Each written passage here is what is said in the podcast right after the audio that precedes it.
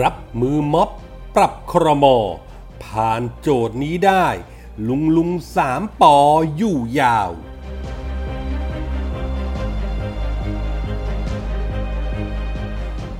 ระเบิดฉี่เผา ประเคนสารพัดความเถื่อน ไอ้โม่งวางแผน กดปุ่มม็อบสามนิ้ว ยั่วยุให้รัฐปราบ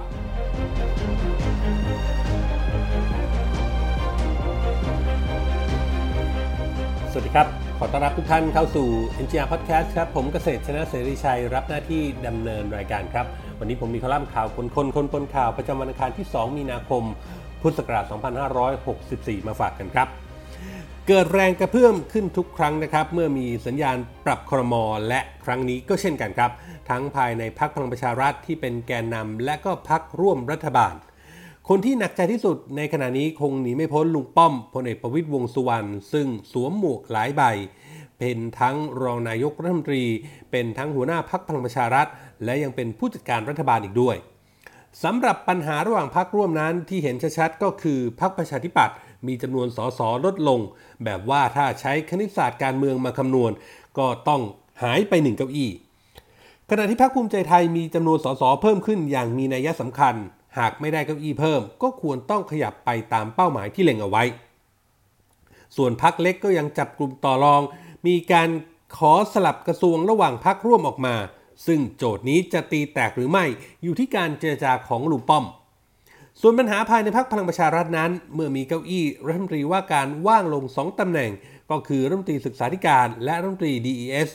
ก็มีความเคลื่อนไหวของกลุ่มกวนภายในพักทั้งกลุ่มคนใกล้ชิดลุงป้อม กลุ่มสามมิตร กลุ่มที่แบ่งตามภาคต่างๆ คนที่เป็นรัฐมนตรีช่วยก็หวังขึ้นชั้นเป็นรัฐมนตรีว่าการ หรือเป็นรัฐมนตรีช่วยในกระทรวงที่เกรดสูงขึ้น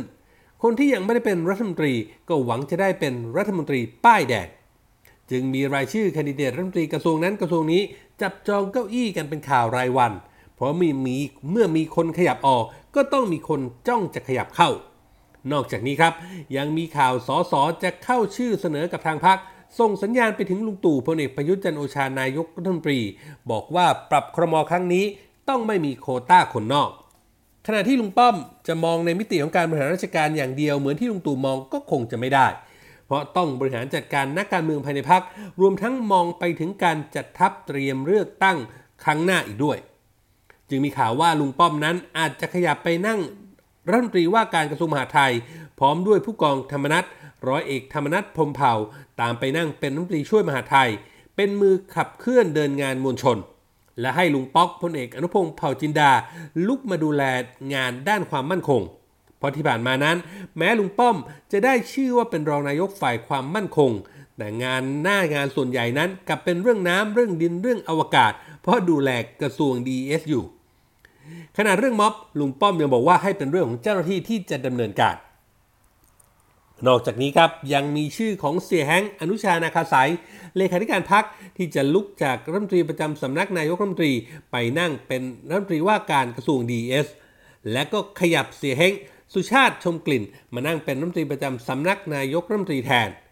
ส่วนรัฐมนตรีแรงงานก็มีคู่ชิงดำสองคนครับก็คืออาจารย์แหม่มนรมนพินโยสินวัตรรัฐมนตรีช่วยแรงงานกับสันติพร้อมพัฒน์รัฐมนตรีช่วยขัง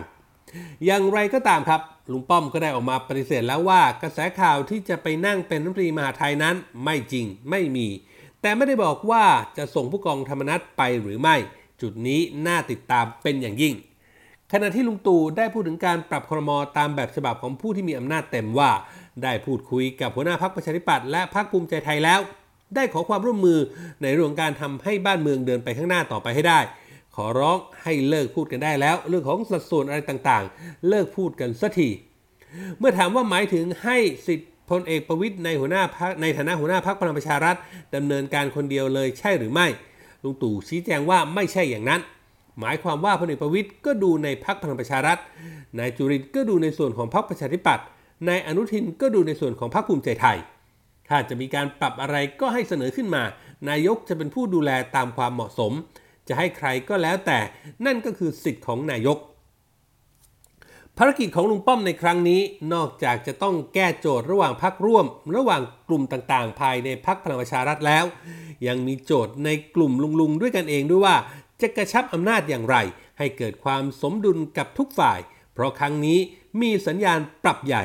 ถ้าผ่านปัญหาม็อบไปได้ ผ่านการปรับครมอไปได้ รัฐบาลของลุงลุงก็คงจะไม่ต่างพยัก ติด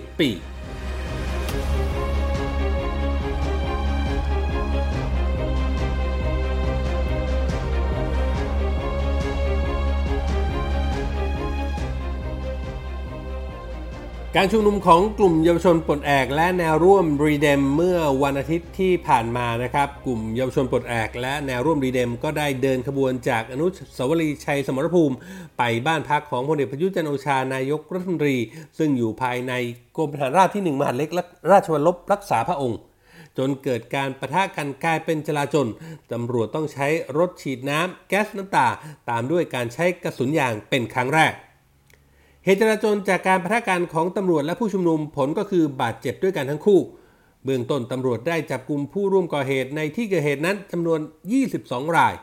ฝ่ายเจ้าหน้าที่มีตำรวจที่ได้รับบาดเจ็บจากการปฏิบัติหน้าที่ดูแลการชุมนุม 27 ราย และมีตำรวจเสียชีวิต1นาย ระหว่างทำหน้าที่คุมมวลชน ฝ่ายไหนใครเริ่มก่อนก็กล่าวอ้างกันไป แต่ที่แน่ๆตำรวจได้ประกาศว่าม็อบผิดกฎหมายตามพรกฉุกเฉิน และพรบควบคุมโรค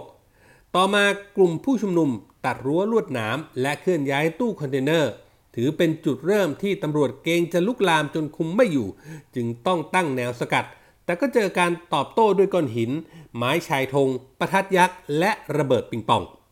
กระทั่งเข้าสู่ช่วงดึก กลุ่มผู้ชุมนุมส่วนใหญ่ยุติการชุมนุม แต่ยังมีบางส่วนมันในอารมณ์คว้างปาสิ่งของทำร้ายตำรวจและรถผู้สัญจรไปมา และก็มีบางส่วน เข้าปิดล้อมสอนอดินแดง และสอนอสุทธิสารขวางปาสิ่งของระเบิดควันประทัดยักษ์เข้าไปภายใน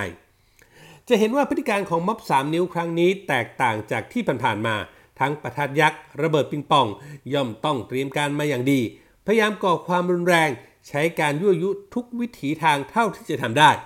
ดังที่มีคลิปแชร์กันว่าเน็ตของฝ่ายผู้ชุมนุมที่ปีนตู้คอนเทนเนอร์ยั่วยุด้วยวิธีใช้ปืนฉีดน้ำส่วนตัว ชี้ใส่ตำรวจ รวมไปถึงคืนก่อนการนัดชุมนุม มีคนร้ายไปก่อเหตุวางเพลิง เผาพระบรมฉายาลักษณ์บริเวณหน้าเรือนจำคลองเปรตซึ่งการสืบสวนในทางลับก็พบว่าคนร้ายเชื่อมโยงกับม็อบ 3 นิ้ว เป็นกลุ่มเดียวกัน มองรวมๆผิวเผินดูเหมือนการจราจรที่เกิดขึ้น เพราะม็อบไม่มีผู้นำจากที่สังเกตกันว่าจากม็อบที่เคยมีแกนนำมีรถเครื่องขยายเสียง มีการควบคุมมวลชน ครั้งนี้หายไปจึงควบคุมยาก งานนี้ถ้ามองกันดีๆ ในพื้นที่ม็อบไร้แกนนำจริง แต่มีผู้นำและผู้บงการอยู่ด้านหลัง มีการคิดและวางแผนกันเป็นขั้นเป็นตอนไว้แล้วอย่างแน่นอน โดยกลุ่มคนเหล่านี้คอยกดปุ่มคำสั่ง เจตนาให้ม็อบ 3 นิ้วก่อความรุนแรง ซึ่งจะเห็นว่ามีกลุ่มหนึ่งที่เริ่มใช้กำลังกับเจ้าหน้าที่โดยจงใจ ทั้งเผา ทั้งขนประทัดยักษ์ ระเบิดปิงปอง ฉี่ใส่ตำรวจก็เป็นการจลาจล ปะทะตำรวจก็เพื่อต้องการให้เจ้าที่ปราบปราม แน่นอนว่าหากเจ้าที่ลุยปราบก็เข้าล็อกรัดใช้ความรุนแรงนำไปสู่เงื่อนไขการลุกฮือของคนที่ไม่เห็นด้วยกับความรุนแรง ดึงมวลชนมาเป็นพวกได้มากขึ้น ต่อด้วยยอดแผนต่อยอดด้วยแผนล้มสถาบัน ล้มรัฐบาลต่อไปนั่นเอง งานนี้เข้าทางใครมองแล้วก็เดากันไม่ยากครับ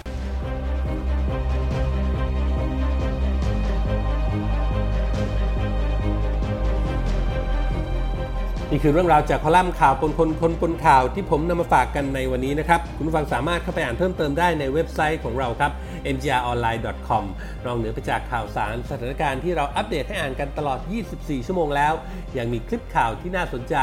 ในทุกหมวดข่าวให้ได้เลือกรับชมกันด้วย และหากคุณผู้ฟังคุณผู้ชมมีข้อแนะนำติชมประการใดนะครับทิ้งคอมเมนต์ไว้ได้ในท้ายข่าวนะครับทุกคอมเมนต์ทุกความเห็นจะเป็นกำลังเป็นแรงใจให้พวกเรานำไปปรับปรุงพัฒนาผลงาน ให้ออกมาเป็นที่ถูกต้องตรงใจคุณผู้ฟังมากที่สุดครับ วันนี้หมดเวลาแล้วครับ ขอบพระคุณทุกท่านที่ติดตาม ผมเกษตรชนะเสรีชัยลาไปก่อน พบกันใหม่โอกาสหน้า สวัสดีครับ